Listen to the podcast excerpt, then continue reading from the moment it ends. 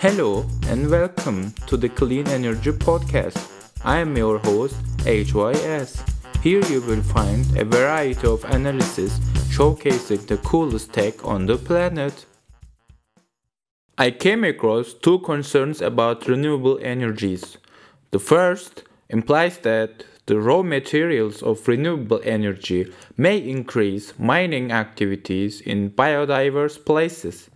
Mass production of renewable energy will scale up the demand of certain raw materials.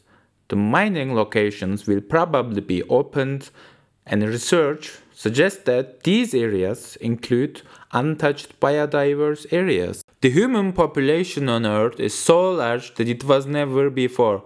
Supplying energy for a such large amount of people hurts nature in every case. The fact is, there is no way of producing that amount of energy without harming the nature in any way. In my opinion, the reasonable target is to reduce the harm by introducing new technologies. The renewable energy it is doing its job by reducing the emissions for sure.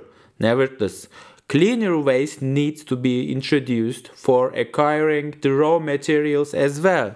Another concern is the possible energy shortages and its outcomes in the community.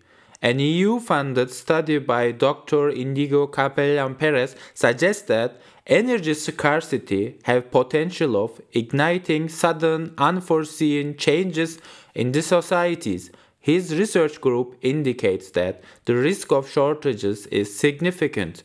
Relying on the weather dependent energy sources makes shortages more likely. We can minimize the risk so well that no significant shortage exists at all. In other words, replacing conventional energy sources is a part of transition. And other components are storage, transmission, demand side flexibility, curtailable renewables overbuild. These four components fill the frame and complete each other's weaknesses. Storage can absorb the surplus energy and dispatch when needed. It is the most effective tool to mitigate fluctuations of wind and solar. Transmission network provides so-called smoothing effect of geography. Windy region can deliver electricity to a remote region which has less wind or solar electricity electricity can be transferred to a region where it is needed. To do so, capacity of transmission needs to be increased.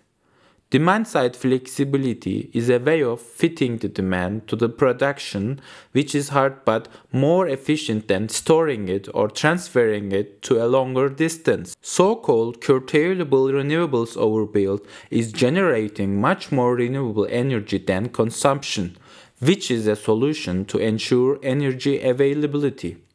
In a renewable overbuild scenario, renewable generation doubles the consumption, but that covers 70% of consumption.